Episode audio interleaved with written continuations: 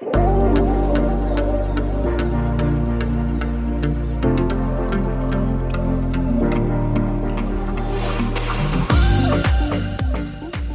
to Crop It Like It's Hot, brought to you by Arable Farming Magazine and Crop Tech Show, and sponsored by the crop nutrition company Yara. Today we're going to be looking at net zero arable farming. NFU plans for the industry to reach net zero by 2040. This is 10 years ahead of the government's legal target for England and 5 years ahead for Scotland. Now, at the moment, 87% of farms do not know what their carbon footprint is, according to research by Lloyds Bank. Today, I'll be speaking to a number of experts about why arable farmers should start that move towards net zero before it becomes policy, and we'll also be hearing what practical steps you as a farmer can take to do this. Just a reminder you can get one CPD point for this podcast by emailing your BASIS registration number along with the podcast title to cpd at basis-reg.co.uk. So, first on today's programme, we've got James Standen, who is Farms Director for Newcastle University Farms.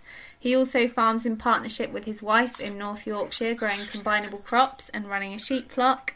And as well as this, he's on the NFU Crops Board and their Net Zero Steering Group. Sounds like you're very busy, James. I am. I am. Sometimes I wonder if I wear too many hats, but it keeps me busy. I enjoy it. So, in January last year, Minette Batters outlined plans for UK agriculture to go net zero by 2040. Now, we've got 20 years to get there, which sounds like quite a long time. But is this ambition something that farmers really need to start thinking about getting involved with now? Absolutely, yes. I think that we know that the government announced shortly after uh, Minette that they wanted to be net zero by 2050 and put that into uh, law or voted in the House of Commons. So at some point it's going to become a legal requirement. Uh, and, and we certainly shouldn't be leaving things to the last minute to sort our businesses out. So I think getting ahead of the game, as the NFU uh, tried to do with the 2040 target, is a good thing. I think some of the things that farmers would need to do to achieve net zero in terms of productivity will only bring benefits to their business, and that seems like a win-win. It's you know why would you not do something that enhances your business or makes it more profitable? Uh, so I think yes, it's time to get on board. I think the other reason it's better to be on board early is uh, I think carbon sequestration, net zero targets is going to be a tradable item. And if you're in the game early, you're in a better chance of um, making, you know, be, being there at the start of the uh, payment or, or process or whatever sort of market develops. And I, I see that as a revenue stream for farms. So I think getting in there early is a good thing for us as an industry. And we often hear that the phrase that agriculture is part of the solution in all of this, but have the NFU identified any particular challenges or barriers to adoption for UK farmers? Oh, I think the biggest barrier is the is, is the main one on farms is just that, that barrier of change. Um, and you know why why should I be doing something different? Why should I be doing it? Uh, so I think that that's one of the biggest barriers. I think in some of the solutions that have been identified by the NFU and others, there are some te- technological challenges in that you know we don't quite know what is going to come on board that helps us move to that position. So in terms of challenges, you know we can move so far in the next you know short term, the next three to five years, to get all the way to net zero. There is some, you know, there's some barriers. We've got to get over the, the change got mm. to change, but also the technological issues that, that not everything has been discovered yet to help us get to that target. And what about opportunities? Because it sounds like there's not only great opportunity, obviously, to improve what we're doing with the environment and the world, but there could also be huge amounts of opportunity to monetize from this as well. Yeah, I think that's that's quite an interesting one. In, in my mind, and I, I have to say it's not it's not anything that's shared by others. I think the market's going to fall into three three categories. I think that there will be a level of carbon sequestration within ELMS potentially as a baseline that farmers can uh, gain money for. Yeah. And then I suspect there will be, then I think the remainder carbon, and this might be from business, it might be government, it might be tradable markets. I think there will be um, a payment for carbon storage, and that might be in the form of planting trees or managing peatlands or those high organic matter soils in a certain way, or there might be annual payments for changing an activity you're doing now, which might be a high carbon use, into an activity in the future that will be a, uh, a lower carbon use. And I think that will attract, you know, that, that will attract payments because you're you're you know you're using less carbon or you're storing carbon. Whether that comes in the payment of annual payments or, or um, capital grants to help you get there, I, I don't know yet. But in my mind, that's the way the market um, probably, you know, I think that's the way the market will probably develop. Uh, but so opportunity-wise, I, I, think there's a good opportunity for farmers. You know, we, we, farm a lot of the land. I think with the carbon we sequester at the moment, uh, you know, I think there's a good there's a good story to tell uh, and a good opportunity there to um, to get in at the start and, um, and, and try and look for some of these additional revenue streams. Yeah, definitely, and that's something we're going to hear quite a lot more about later. But what are um, the NFU doing in terms of kind of helping the industry with this move towards net zero? So the NFU have put uh, put a, as I say the steering group together and did a lot of work on uh, mapping opportunities in terms of the research going on. They are they've come up with a vision and approach on where the greenhouse gas or the carbon emissions might be reduced to net zero. Some of that around productivity, some of that around storage, some of that around the sort of bioenergy crops. So they're doing a lot of mapping in that area. Uh, the next stage of that development is looking at benchmarking and producing some audits on farm. Um, the next stage of that, I think, will be around looking at our carbon efficiency compared to others in the world. So they're doing a lot of mapping, they're doing a lot of um, um, strategy at the moment, and there are things that are coming forward that we can start to implement on the farm out of that. Uh, and you're hearing a lot of people talk about you know, the, direct drilling, min-till, carbon storage. You're seeing trees being, you know, trees being talked about. Um, and you know, so there's a lot of other people coming, and it's probably um, one of the big challenges the NFU have got at the moment is sort of staying ahead of the game and um, looking at things that, that farmers can implement easily, practically, and profitably on their farms. Yeah, and we're going to hear a bit more about some of those things later on in the podcast. Thank you very much, James. Okay, no problem. Thank you, Alice. And now, continuing that conversation on carbon trading opportunities in a bit more detail, we've got independent soil based farming consultant Neil Fuller here. Hi, Alice. Hi, Neil. How are you doing? Very well, thank you. How are you? I'm good, thank you. So, we've just heard from James about some of the potential opportunities for net zero, but for some arable farmers, the prospect might seem quite daunting, uh, just another thing that they have to comply with. So, I wondered if I could get your thoughts on kind of whether you think this is something to be embraced. Absolutely. I, I think one of the problems we've got with net zero at this point in time, it's effectively a government driven agenda which is now in law, which I think is brilliant. It's going to require some serious thought and some real change in behaviour.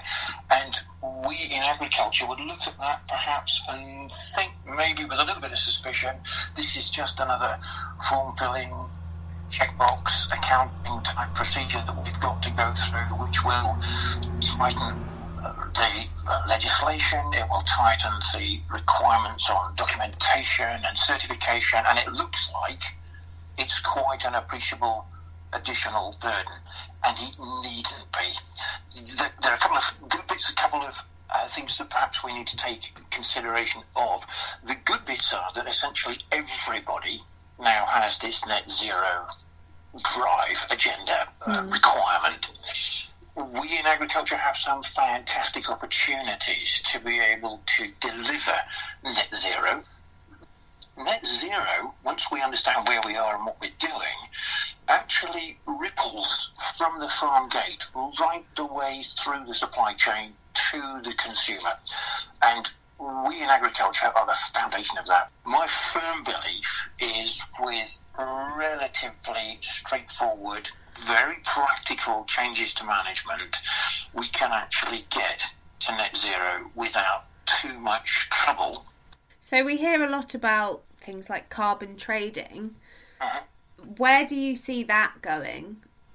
The interesting thing with with the carbon trading side of things, essentially, if you're running an industry, if you're running a family that's got a carbon footprint, and let's face it, we all are. Yeah. If if we want to get to net zero, the opportunity is that we reduce as much as possible, wherever sensible, the carbon generating bits of our lifestyle or our industrial process.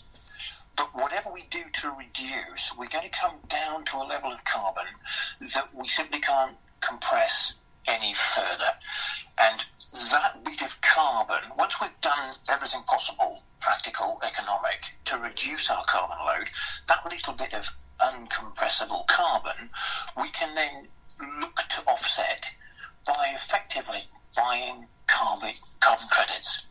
And what we're looking at then is saying, okay, if you know the scale of your problem, how many carbon credits do you need to bring that to a net zero carbon?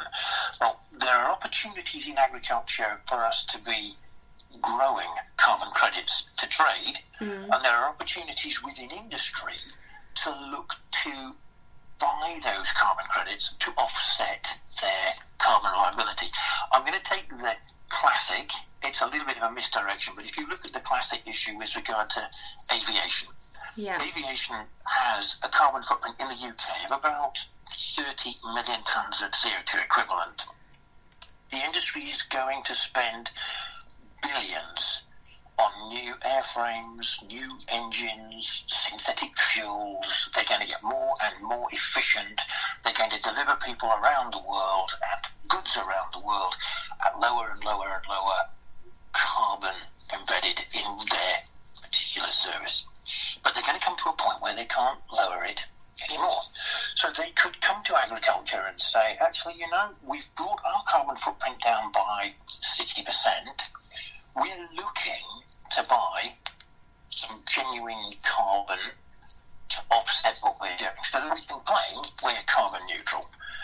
They're then in a position to purchase carbon per tonne to offset their activities. So the carbon trading essentially is allowing industry or individuals to bring their activities to a net zero by paying somebody to take carbon out of the atmosphere and put it in the ground. Now, if we put the carbon that's in the atmosphere causing us problems back into the soil where it should be, we can actually see farm productivity improve as a result. So there are genuine operational efficiencies and gains to be had by farming in a carbon centric manner.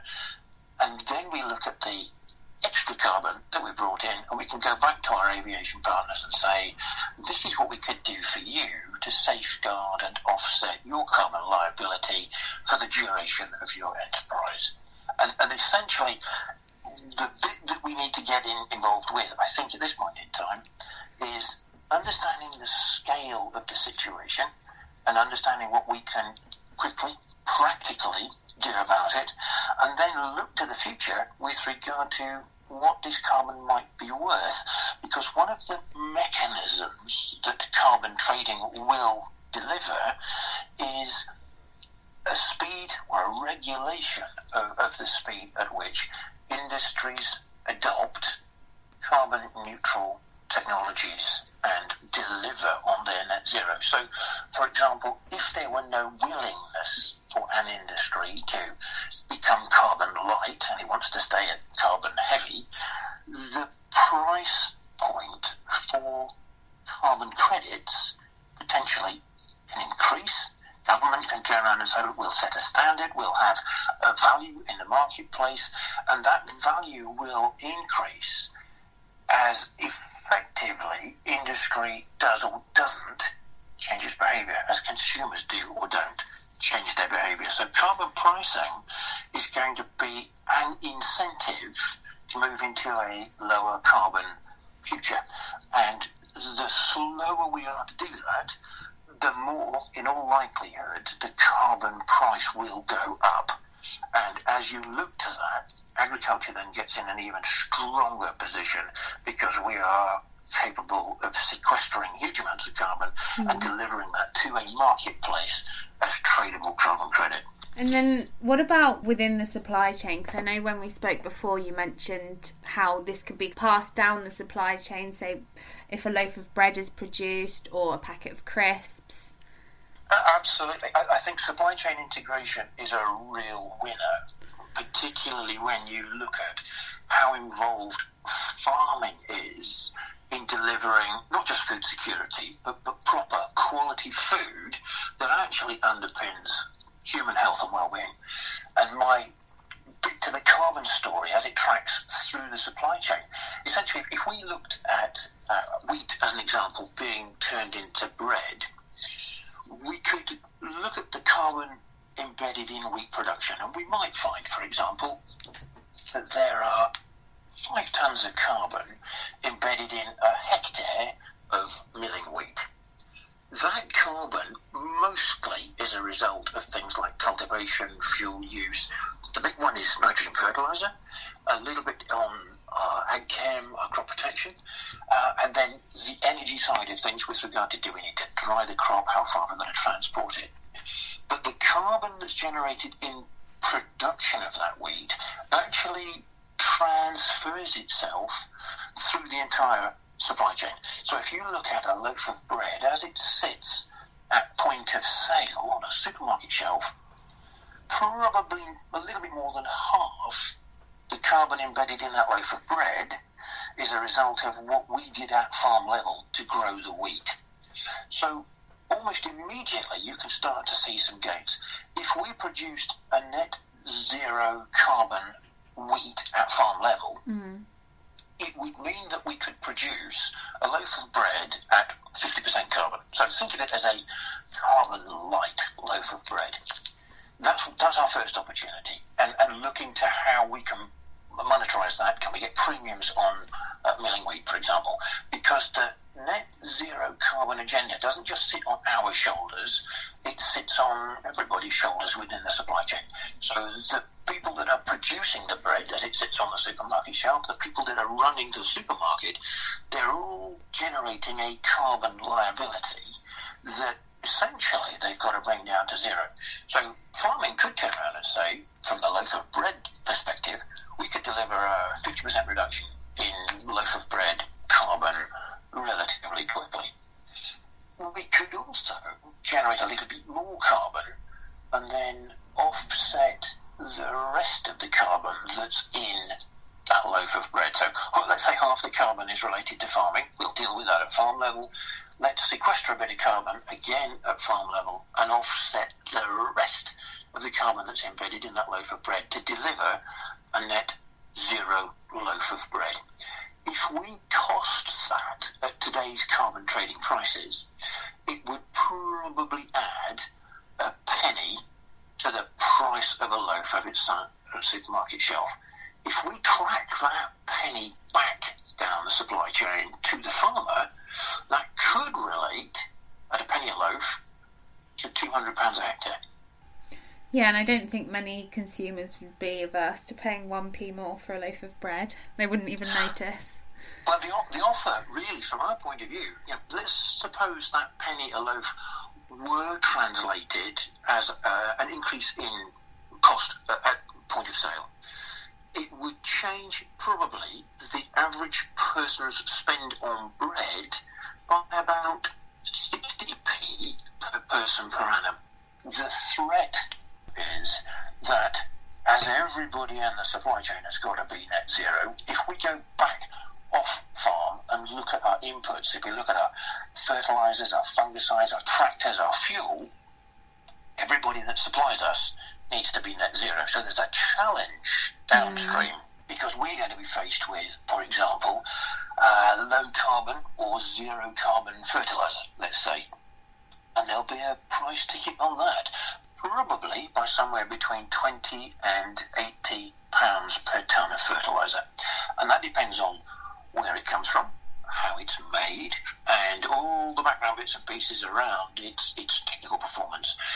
The, the point about the nitrogen is it's probably 80% of the carbon footprint of our arable crops, and significant gains have been made by one or two companies that have invested enormous amounts of money in their manufacturing processes and are now delivering a certificated product at farm level that has got some of the lowest carbon per kilo of nitrogen embedded in it. Now, these fertilizers we need to be buying at farm level and we need to be selecting our fertilizers not based on price but based on performance performance in the field and performance environmentally. Problem we've got in agriculture the benefit also is that unlike any other industry in the main the carbon that we bring in in terms of our fertilizers and our fungicides deliver yield benefits and those yield benefits effectively dilute our carbon per ton or per calorie. So our carbon per hectare may go up, but if the carbon per hectare delivers more yield, our carbon per ton may go down. And it's the per ton bit or the per calorie bit mm. that will track through the supply chain. They're not really interested in what we're doing per hectare. They're interested in what we're doing with regard to carbon per tonne as it translates from farm to food. I feel like we could talk about this all day. Final question. If a farmer was listening to this and feeling kind of inspired and that they wanted to at least start the journey towards net zero, carbon neutral crops, what would they need to do? Okay, so the, the first step, very definitely, is some sort of carbon audit. So you get an idea for how you're performing. And for me, keep it really simple. Look at a specific crop or a specific livestock enterprise. Essentially, ring fence a field. Look at all the inputs that go into it fertilizers, fungicides, growth regulators, crop protection, steel and diesel, all your operations look at what comes off that hectare, where grass, meat, milk, wheat, barley, oilseed rape potatoes, whatever it is, and look at then a little bit with regard to the storage requirements or transport requirements within the farming fraction. So you ring fence it within the farm operation, you ring fence it within a field, and you ring fence it to a particular crop or livestock enterprise. And get some numbers for that. That's step one. Step two, benchmark those numbers. Have a look at what everybody else is doing. There are people out there that are telling you what they can do in terms of their carbon footprint, and look at how you match up on the scale of things. The next bit would be look at all the products and the operations within your system to see where the big bits of carbon lie. So, for example, from an arable point of view, most likely the big bit is going to be on nitrogen fertilizer. Yeah. What are we using? Simple things can we fit into rotation that would begin to build a carbon catching capability? So, for example, is there an opportunity to go into a spring cereal and between harvesting one crop and establishing the spring cereal, could we pop in a really aggressive, deep rooting, fast growing cover crop and look at the cost, look at the benefit to that, and, and look at the difficulties of managing that? What would cause us problems? How would we work in a glyphosate free environment? What tools do we need to control canopy? Do we graze it with livestock? What additional income would that bring, etc., etc.? What benefits does that bring in terms of soil structure, timing of establishing next crop, nutrient loading, blackgrass control, all the bits and pieces that could have significant long-term gain over the course of a rotation. And that's before you make the decision to go from solid fertilizer to liquid fertilizer or put the plough back in the shed and buy a no-till direct drill. Before you get into those kinds of um, discussions, there are practical, relatively low cost, very robust techniques that perhaps we could get involved with. You then look at the changes that could unfold if you then started to have a slightly bolder conversation with your supply chain. So if you are growing something for a brand, have a conversation about this net zero agenda. Where's the threat? Where's the liability? Where's the opportunity within that? And then last but by no means least, let's look at soil testing for soil carbon balance. Let's put some numbers out there that actually say this is where we are, and as we move into our carbon future, and then we can monitor the changes using satellite imagery, carbon accounting procedures, etc., that will effectively track soil carbon change. So at the end of five years, we can say, well, the, the, carbon audit suggests because we put in two cover crops over the course of five years and we incorporated straw and we got into direct drilling, soil carbon balance should have gone up by 10 tonnes of CO2 equivalent per hectare per annum. Soil test shows us that we're not too far adrift from that. Then those two go hand in glove. We've got a level of validation monitoring and measurement that say, actually, you know, we've done a good thing. And that will be really important if we take the next step, and that is to trade carbon. And, and then the last thing, farmer to farmer dialogue. Mm. Let's get let's get talking. I feel like I just have so many more questions, but I think we're going to have to leave it there, I'm afraid. Thank you, Neil. Well, give it to you, Alice. Thank you, Alice. Hi, I'm Natalie Wood, Yara's country arable agronomist, and I'm here to talk about ammonia emissions. Now, ammonia is a big problem in the UK, with 88% of emissions coming from agriculture. Of that, 23% are coming from fertilisers, so what can you do to reduce those emissions? Nitrate fertilisers have less than 3% ammonia emissions, therefore switching from urea to AN reduces ammonia emissions by 10 times. If using urea treated with an inhibitor, then the emissions from that are still double those from nitrates. Therefore, if you want to have some of the lowest ammonia emissions, use YaraBela Axan. For more information, please visit yara.co.uk.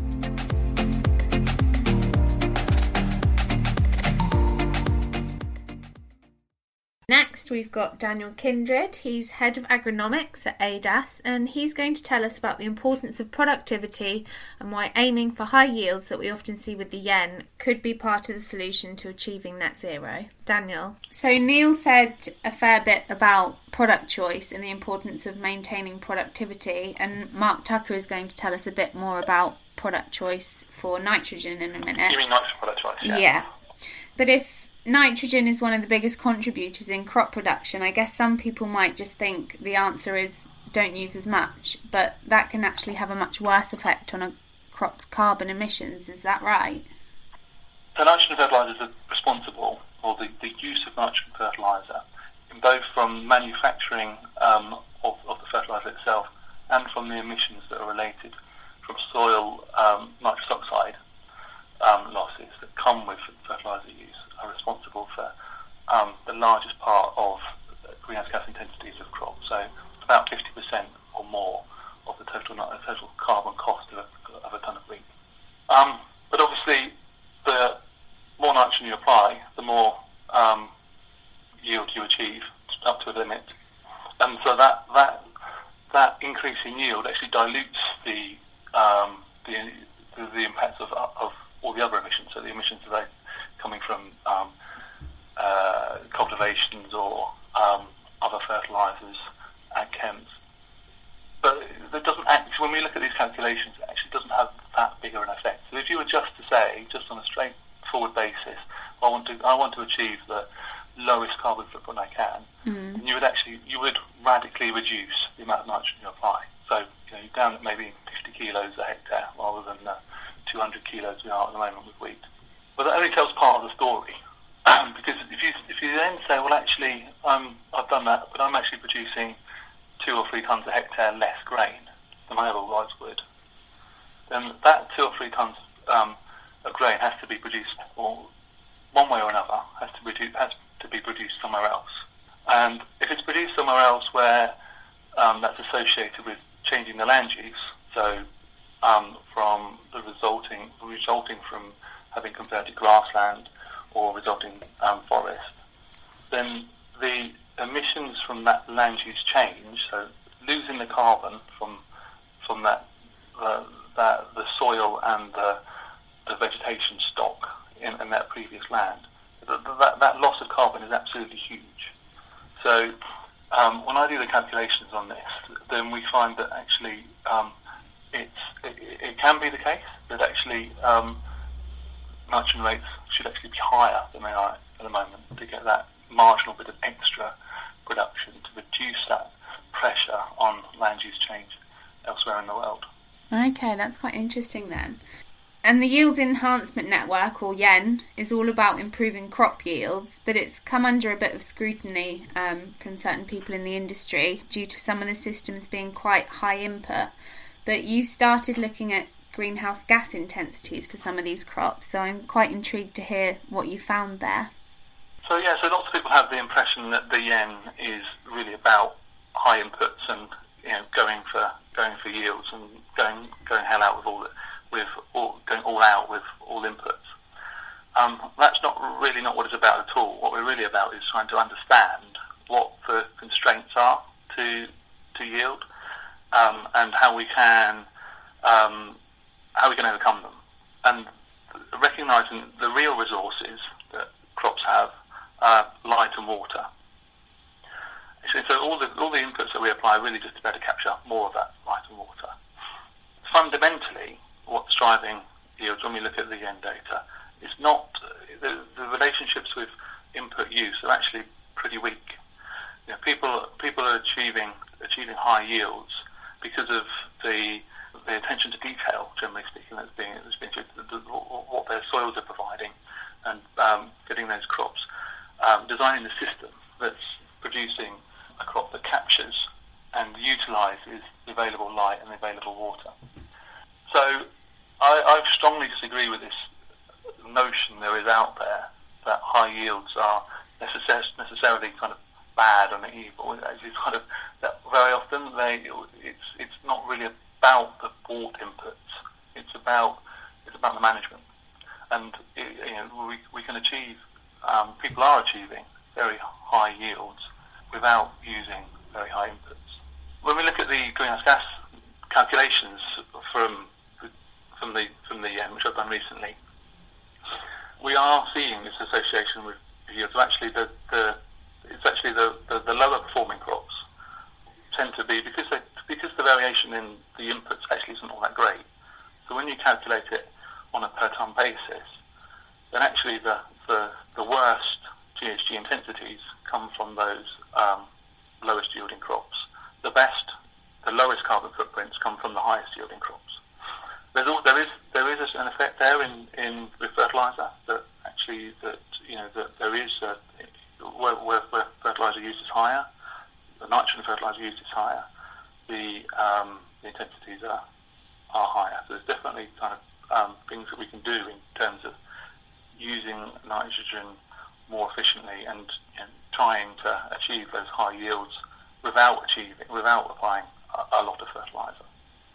But there's also a lot of variation you know, from other factors. So you know, the, the, variation in the greenhouse gas um, intensities from the year that was calculated vary by more than twofold. Okay. And it isn't all just related to yield and fertiliser. There are impacts of other non non non nitrogen fertilisers and um, the amount of diesel used in, in cultivations, etc. And from those greenhouse gas intensity results, did you see much difference between tillage systems? Because I guess this is often thought of as an obvious way to reduce carbon, and actually any difference in productivity between systems either. Um, so yeah, so when we've analysed um, the, the the YEN data looking for effects of cultivation system, then we found that there isn't a significant difference um, in the YEN between um, direct drilling or plough-based cultivations or, or, or min-till systems. Um, and fundamentally, there isn't a reason why um, no-till or conservation agricultural practices should be any lower yielding um, than any other um, establishment method. Okay. But, but obviously Sorry. they do have a lot. You know, the, the the emissions related to diesel use are you know can be dramatically lower on in those systems than, than they are on a, on a conventional system. What about um, things like crop choice? I know it's a bit of a controversial topic, but we're seeing this kind of move towards flexitarianism and people eating less meat to try and reduce their carbon footprint. But there must be opportunities for arable farmers there to produce more UK plant based proteins. Absolutely. So I think that um, the and especially with you know the the, the difficulties we have in growing oilseed rape and um, other break crops now, then having a an increasing market for pulses um, is a really great opportunity going forward. Given it's not just the kind of another another opportunity for those crops, but the, the rotational impact, the rotational benefits that um, pulses give us um, through the nitrogen fixation. So um, whilst there's still some cost to that in terms of soil nitrogen, nitrous oxide emissions, you don't, from a greenhouse gas perspective, get those emissions, get those that nitrogen totally for free. Um, you are reducing, you are getting that without, without manufacturing emissions, and there is this legacy of that nitrogen then being available to to the next crop, um, the next crop in the rotation. Um, again, so you know, I think there's a there's a real opportunity there for you know peas, beans, but potentially also you know chickpeas, lentils, soy, um, or other crops as well in the future um, that that that, that, that um, will help and part of getting, getting us to a, a more sustainable and more profitable um, arable system. Yeah, and it seems like there's a fair amount of investment at the moment looking into these alternative crops, some of which you just mentioned. Um, so that might be something we have to look at again soon on the podcast. Thanks very much for your help, Daniel. Brilliant, thanks. Thanks, Alice. Now, continuing with the topic of fertilisers, Yara's Mark Tucker is going to tell us more about product choice, policy, and what Yara are doing to reduce nitrogen emissions. Hi, Mark. Yeah, hi there. So, we heard from Neil earlier who said a majority of an arable crop's carbon footprint comes from fertiliser. So, this seems like quite a good place to start for an arable farmer that wants to kind of move towards net zero. Um, he mentioned that product choice is very important. So, what exactly can growers do here?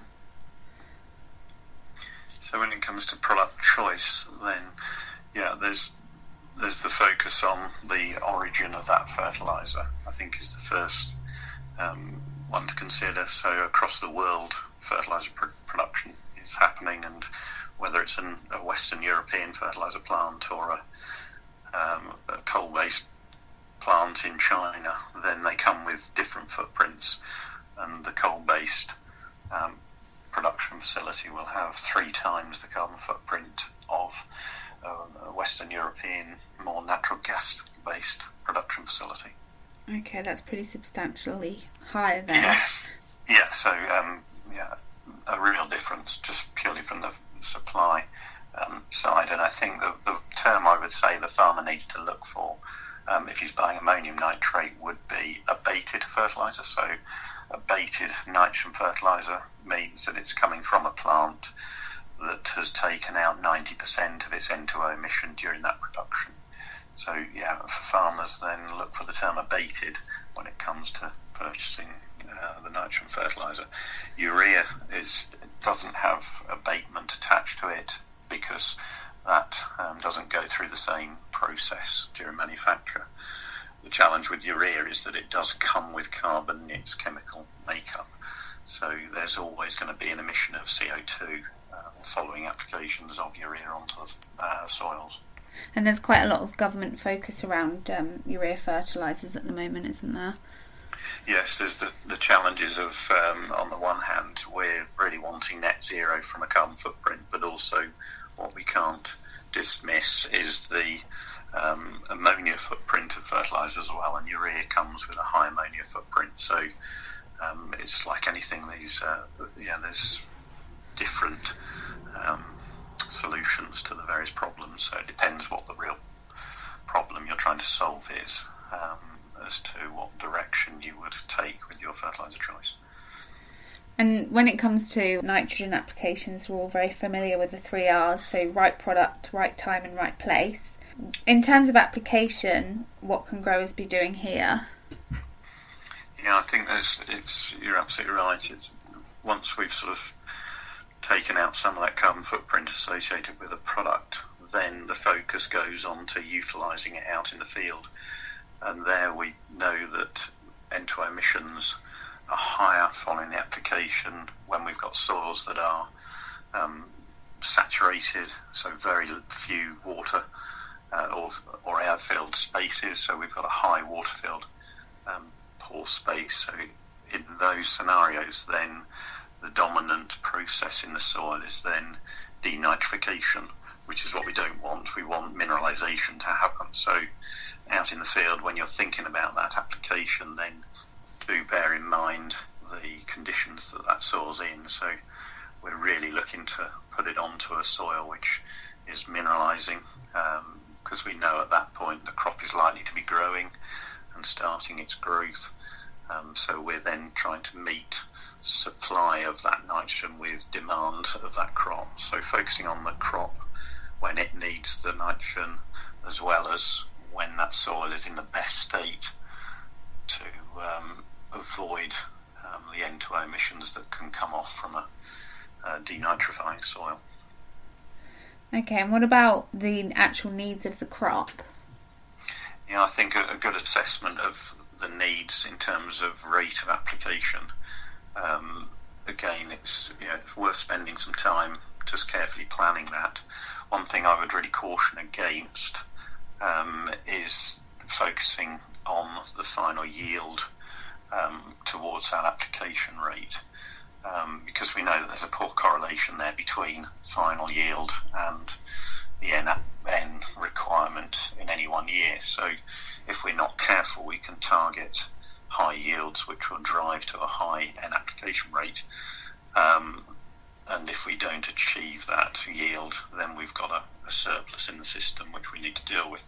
So I think, yeah, careful planning um, but think about the soil supply, think about the crop need. If you do, you know, use yields, then use realistic ones, not sort of what you know we might hope for, but often don't achieve. So be very realistic with the, the sums that you do in terms of the original planning.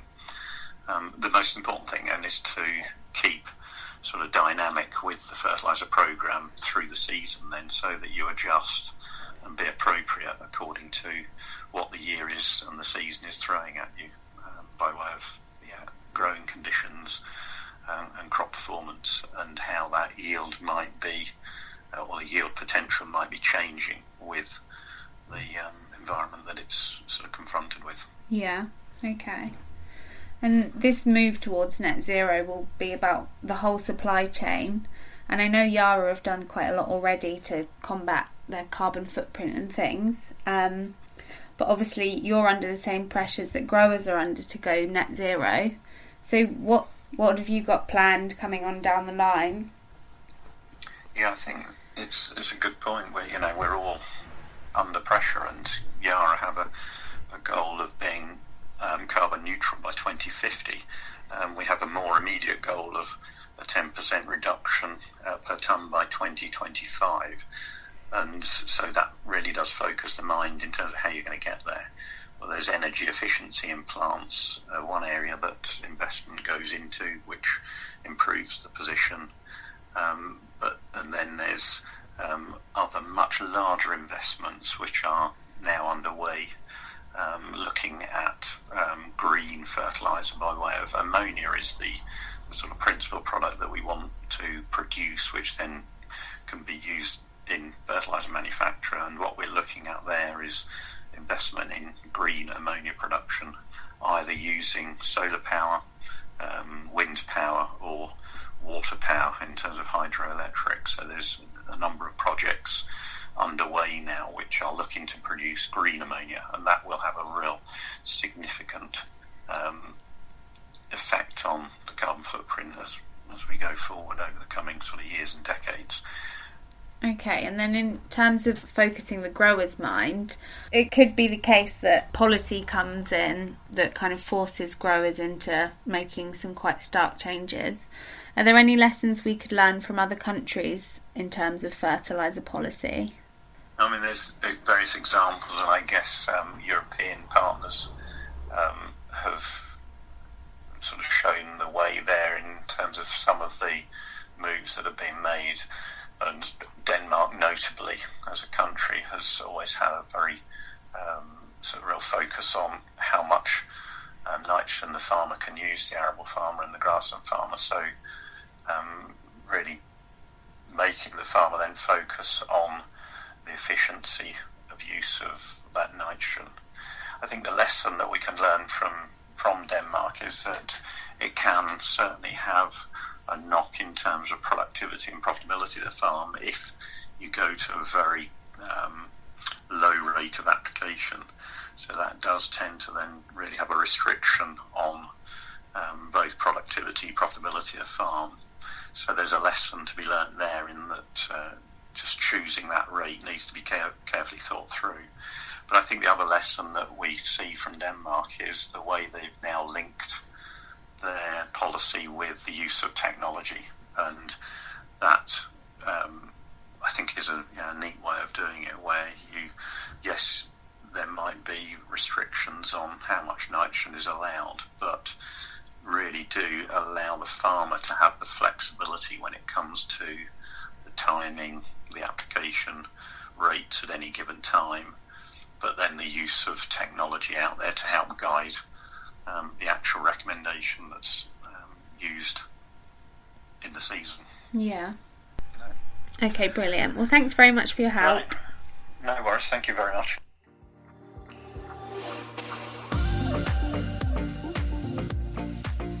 And I'm afraid that's all we've got time for for today, but I hope you're feeling inspired by our speakers, excited for the future, and ready to take on the Net Zero Challenge.